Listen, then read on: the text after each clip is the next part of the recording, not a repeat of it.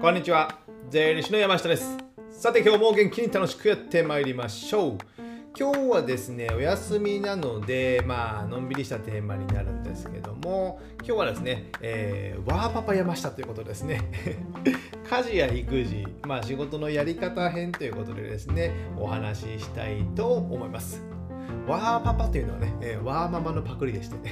ワーママってワーキングママなんです。ママ、ママっていうのを伸ばすのも変ですけども、ワーキングママなんですかね。えー、それをね、かけまして、ワーパパということで、ワーキングパパということで、最近にちょっとね、訳あって、えー、ワンオペで家事や育児、仕事をしなければいけない状況が、まあ、1ヶ月ほど続いてですね、ワンオペっていうのはね、まあ、1人で、まあ、仕事や家事、育児、何でもこなす。まあ、1人で、えー、吉野家の牛丼の店員をこなすみたいなね、えー、会計もして、えー、料理の出し方もしてみたいな、ね、一時期ね、そのワンオペっていう言葉が流行りましたけども、よくね、えー、ワーママがワンオペで家事、育育児、仕事をしているみたいなね、えー、いうのがありましたので、それをね、え、僕もパクりまして ワーパパ山下がですね、えー、ワンオペで家事、育児、仕事をしていてですね、1ヶ月ぐらいですからね、ま、そこで感じたことっていうのをね、ちょっとシェアしたいなと考えております。まあ、やっぱね、えー、このようにね、えー、ワンオペになると時間がないじゃないですか。時間がない。ですので、時間がないからこそ何か考えるんですよ。こうやった方がいいんじゃない。そういった効率化を考える。あと、まあ、これもう無駄じゃないか。だったらやめた方がいいんじゃないか。とかいうことですね。そういったことはやっぱ時間がないと考えない。まあ、人間ってですね、まあ、当たり前というかね、まあ、いつものことをまあルーチン化して、まあ、こなしていく方が楽っちゃ楽じゃないですか。それは考えないんですよね。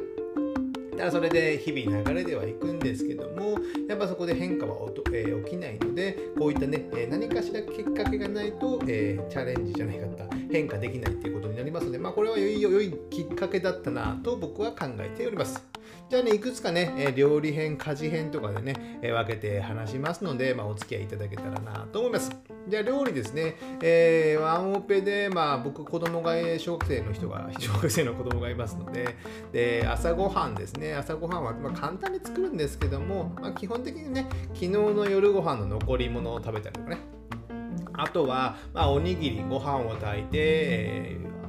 炊いて予約しておくのかな。ご飯炊くのを予約しておいておにぎり作ったり。あとね僕ねキャンプに行ったりするので、まあ、ホットサンドの機械機械中機械じゃないですけど あの鉄板みたいなのがあるのでホットサンドを作ったりよくします。やっぱねパンとか子供好きですよね。好きですのでホットサンドということで、まあ、食パンと、まあ、ハムチーズとか。あと目玉焼きっていうか卵をその中に挟んだりとかね、まあ、こうやって素早くできますので、まあ、ホットサンドとかも5分10分もかからずにできる、まあ、注意すあ注意しないとねちょっと焦げたりしますので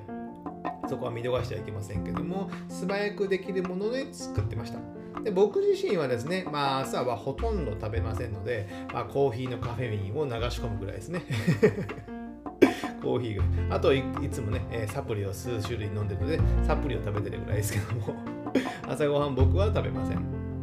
でそんなこんなで朝ごはんですね。で昼ごはんはまあ子供は食、まあ、給食とかね、えー、がありますし、何もすることはないんですけど、僕自身はまあ昨日の夜ご飯の残りとか、まあ、最近糖質制限がちょっと多いので、僕はですね、肉とか野菜を中心に、まあ、自宅で食べることが多いですね。で野菜スープとか味噌汁とかをまあ多めに作っておいて、2日分食べるとかですね。で外食するときはやっぱ、えー、できるだけ糖質オフと考えるとねやっぱね、えー、おすすめはステーキですね。ステーキ屋さん。ステーキ屋さんがね良いのはあの、まあ、ファミレス？ファミレスあるじゃないですか。ああいうとこにね結構ね鉄板のあ、まあ、ハンバーグじゃないですかステーキとかがあるじゃないですか。ああいうのでもいいと思うんですよ。鶏のステーキとか。で、えそれになればね、結構糖質オフになりますので、えー、ご飯は抜けてですね、あのセットメニューは頼まずにステーキのみ頼むということでですね、えー、なんか変な目でたまに見られますけども、そういうのもありかなと思います。これはご飯は軽く済ませる。まあ自宅で済ませることが結構多い。7割、8割ぐらいですかね。でそれ外食することもほとんどありません。で晩ご飯。晩ご飯はですね最近そのワンオペで思ったのがなんか本買ったですね、えー、1週間分のもうメニューがあらかじめ決められておいてそれも糖質オフの。でその材料をね一覧にしてくれてるんですよ。一覧にしてくれてる。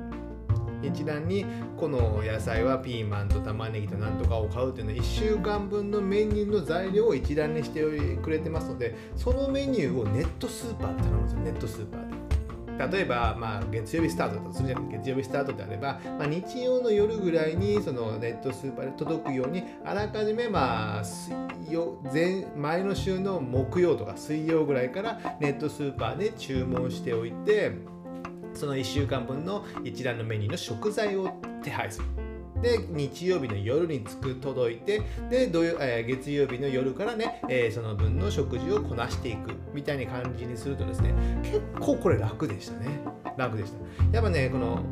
決めるっていうのは人間ね行動大変なんですよ。考えるのがですね。何々をしようかなとか何々を作ろうかなじゃ何を作ろうかなって考えなきゃいけないんですかの考える時間がやっぱ結構苦痛になりますのでもう1週間分決まっててその食材も一覧にしてその順番に頼むだけであればですね結構楽ですのでもうちょっとねえ冷蔵庫がいっぱいになりますけどもこのメニューをあらかじめ作って食材を手配してそれも配達しておく。そうすることでですね買いに行く手間悩む手間も減るんですよ。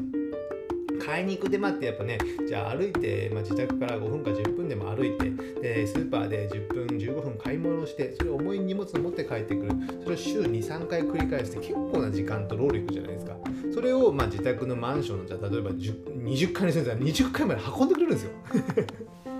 ネットスーパーの人がですね。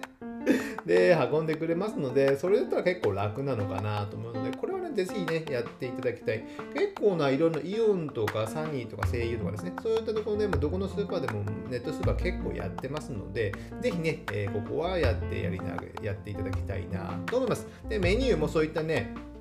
そういった本も出てますよ。1週間メニューみたいな感じですね。そう言ってやっておくとだいぶ楽なのかなと思います。であとね、えー、料理中は、まあ、ポッドキャスト、こういったね、ポッドキャストを聞きながらやったりですね、やってて、あとね、まあ、調理器具に投資はある程度して、ホットクックやレンジとか使うことが多く、まあ、ホットクックはね、やっぱ買っておいた方がいいと思いますよ。ちょっと場所取るので邪魔なんですけども、ホットクックっていうのはね、まあ、鍋で、鍋で料理をする機材みたいなね、鍋に、まあ、例えばカレーだとするじゃないですか。カレーを作る場合は、えー、玉ねぎ、人参、じゃがいもとかを、えー、まあ、お肉もですね、とカレー粉も突っ込んどって 突っ込んでおいて、ボタンを押せばカレーができるんですよ。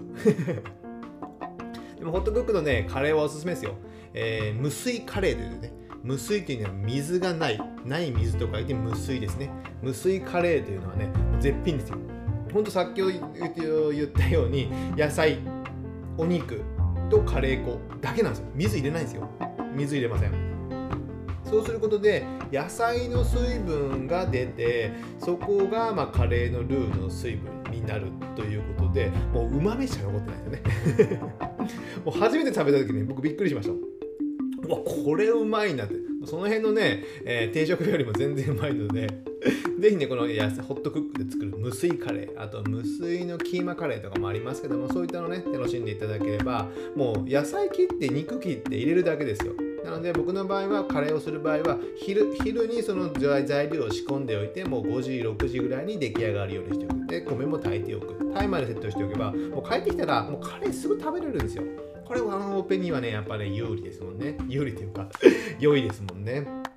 ですので、このね、えー、時間がある時に予約メニューというのもあったりしますので、えー、子供が好きなよね、肉じゃがとかそういったものとかも結構予約でできますので、こういったホットクックのね、まあ、5、6万以上するのかな、機材がですね、ちょっと忘れましたけども、え前買ったからですね、えー、買っておけばですね、だいぶ楽になるし、まあ、ワンオペじゃなくても、まあ、聞いてる方、まあ、男性の方でいらっしゃいますね、奥様の手間をね、省くようにですね、えこのカレーぐらい作るとかね、肉じゃがぐらいたまにセットしてみてるとかですね、これは男性でも全然できますし、料理も美味しくできますので、ぜひね、買っていただいても良いのかなと思います。ホットクックですね。では、ここまでが料理編ということで、ね、結構長くなりましたね。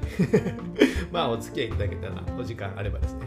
といいと思うんですけど、次、家事編でですね、家事というのは家のことっていうかで家事なんですけども僕はまあ布団カバーとかを基本的に夏はね毎日洗うように今年からしましたホテル会みたいなね。ホテル張りにね、えー、綺麗にセットしてるんですけども、まあ、冬寒くなってくると、まあ、そんなにいいかなと思って今今は23日おきぐらいにやるようにしてます。で布団乾燥機ではねできこれは毎日乾燥してます。布団乾燥機。まあベランダに干すことはやっぱできませんので、まあ、布団乾燥機で、えー、毎日布団を乾かす。やっぱ、ね、寝ている間汗かいておりますので、その汗が、布団とか幅とかシーツとかに染み込んでいますからね。やっぱそれを乾かしておくっていうことが大事なのかなと思います。で最近その布団カバーのね、え布団カバーじゃない布団乾燥機を買い替えてですね前のが壊れて、えー、買い替えていやそれ1万円ぐらいでアイリス大山のね、えおすすめを買ってみたらですねこれはね結構使いやすい。軽くてでホースが長く伸ばせるので、まあ、布団全体に、え温風が行きやすい。やっぱ軽いのは結構楽でしたね。軽くでした。ですので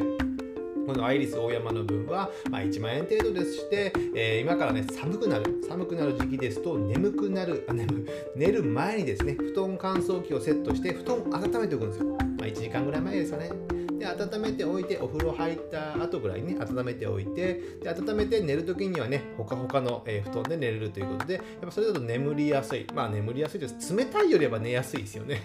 おおってここ言いながらね寝るよりもいいと思いますのでぜひね布団カバーというかね布団乾燥機は、えー、ぜひ買っていただきたい。安い1万円の投資かなと思いますじゃあ続いて掃除機ですね。掃除機はま基本はルンバ君にま時間をね、タイマーをセットしておいて、それで時間で、ま1日、1日の朝かな、10時ぐらいに回るようにしております。で、まあ、ここはね、気分転換、自宅で仕事することも多いので、気分転換にま動こうかな、パソコン仕事が多いからですね、動こうかなと思った時に、えー、まコンパクト掃除機、コンパクト掃除機を、まあ、ちっちゃいのをハンドタイプのやつで、まあ、たまに散歩しながら、部屋の中を散歩しながら掃除機をかけてます。やっぱ結構僕気になりがちなんですよ。まあ、環境を作るっていうのがやっぱ大事なんですね。仕事の環境を作る。じゃあ仕事がね、机の上とかいろんなね、周りがごちゃごちゃして物が溢れてて、目の中、視覚の中、目の視覚ですね、の中にいろんなものが入る、情報が入ると、やっぱ仕事集中できないんですよ。で、汚れて出たりしてたら、気分的にも嫌ですよね。で、それでその掃除をすることで環境を整えるっていうことが非常に大切ですので、えー、まあコンパクト掃除でちょこちょこ掃除はしてるようにしています。であとまあたまにねブラーバということでね、えー、ルンバの兄弟分がいましてですねブラーバで、えー、床の水拭きをするっていうのは結構いいのかなと思います。この辺もね、まあ、投資になりますけども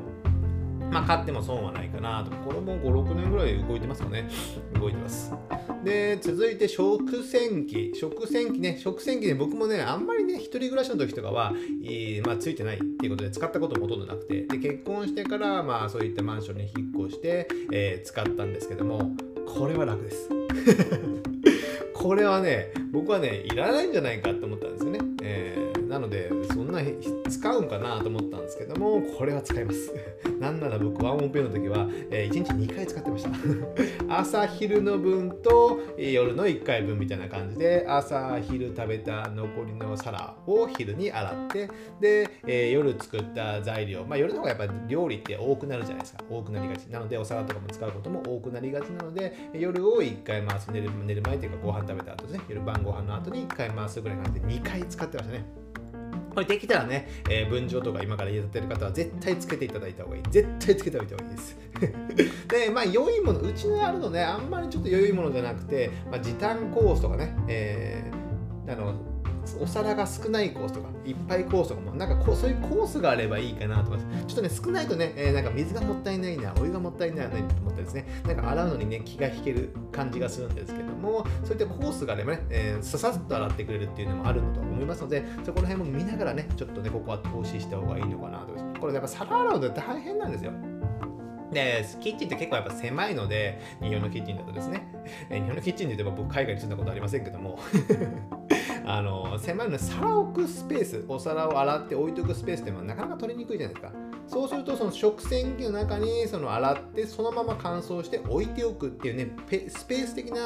えー、意味意味合いもありますので食洗機はねかなりおすすめかなと思います。で僕はその溜まるのが嫌いなのでもうすぐ2回洗うということですね。